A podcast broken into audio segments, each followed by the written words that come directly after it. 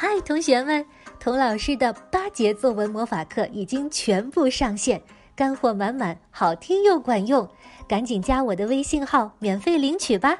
微信号听好了，是“童老师课堂”这五个字的汉语拼音加上数字一，童老师在作文课等你哦。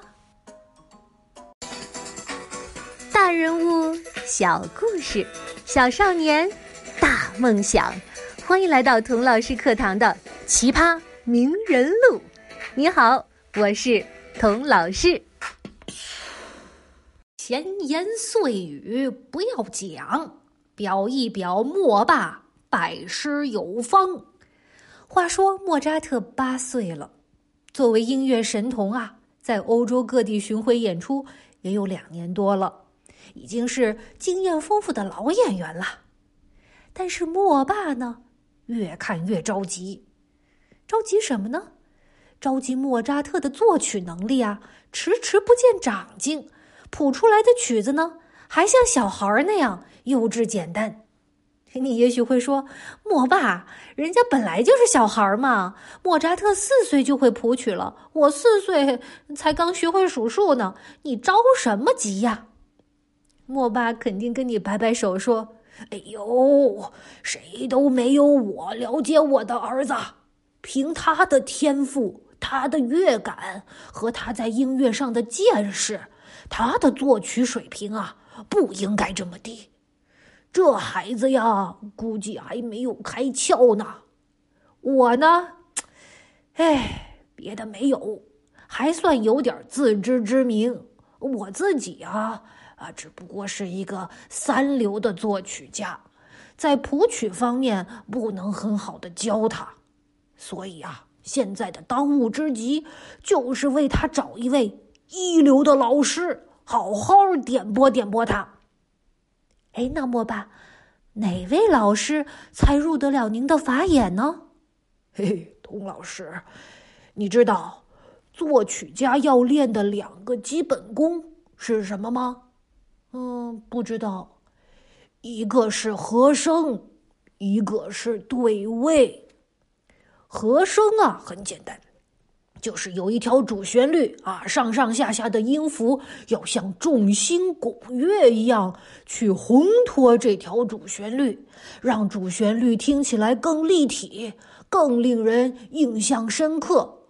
这个基本功啊。乌菲练的还是很扎实的，嗯，他的耳朵好，有绝对音高，和声找的呀，那是又快又好。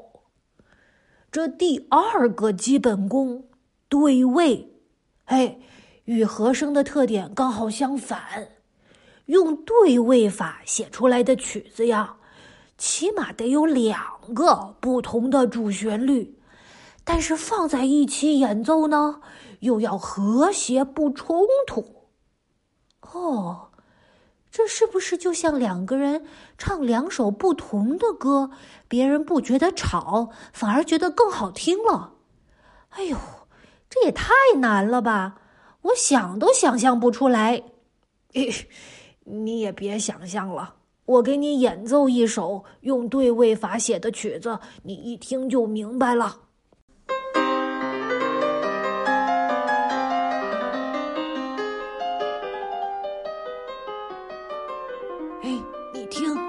你能听出来这里头有两条截然不同的旋律吗？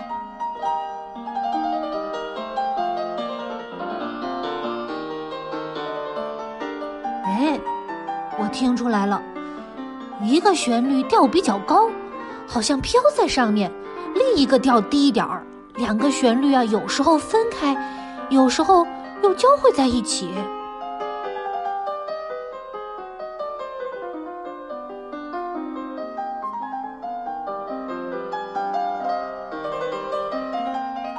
哇，莫爸，这种谱曲方式好像好难呢。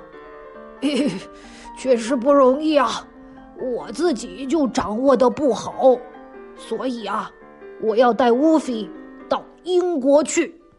啊，英国？莫爸，您那个年代别说火车、飞机、轮船了，连个烧柴油的拖拉机都没有。你从奥地利到英国还要翻越阿尔卑斯山，太辛苦了。而且那时候你们还没有蒸汽船吧？你怎么横渡英吉利海峡呢？哎哎，坐帆船呗。那太危险了。哎呀，莫爸，我说，欧洲这么多好作曲家，你为什么要舍近求远，跑到英国去学作曲呢？哎呀，童老师。谢谢您的关心。欧洲啊，确实有很多好作曲家。可是你知道谁是对位法的大师吗？谁呀？Johann Sebastian Bach。我刚才给你演奏的，就是他写的降 A 大调第十七副歌曲。老巴哈先生，他不是在德国吗？哎，童老师，您还现代人呢，消息怎么这么不灵通啊？老巴哈早就过世了，哦，愿上帝保守他的灵魂。哎，要是他还活着，就是住在中国，我都要带着乌菲去找他。老巴哈不在了，他的小儿子小巴哈还活着。大师学不到，咱们就跟得到大师真传的儿子学。他的小儿子 Johann Christian Bach 就住在伦敦。那您打算在伦敦待多长时间呢？多长时间？我哪知道？无非需要多长时间把对位法学到手。我们。就待多长时间？就这样，在长途旅行仍然非常危险的十八世纪，莫爸带着八岁的莫扎特和十二岁的南尼尔，历经九九八十一难，远渡重洋，到英国伦敦拜见了太极宗师张三丰。哦，呃，不对，呃，是德国作曲家 Johann Sebastian Bach 的嫡传弟子，江湖人称。伦敦巴哈的 Johann Christian Bach，他们一学就是五个月。学成归来，莫扎特在九岁写出了他人生中的第一首交响曲，十二岁完成了他的第一部歌剧。莫扎特就是这样，站在一个个大师的肩膀上，博采众长，勇猛精进，最终形成了自己的风格，成为。新一代的大师。听到这儿，我相信你不但佩服莫扎特，对莫爸也是五体投地吧？哎，小朋友，你想不想有像莫爸一样的爸爸呢？莫扎特跟他爸爸的关系好不好呢？下一集我们就专门聊一聊天才莫扎特和他的奇葩老爸。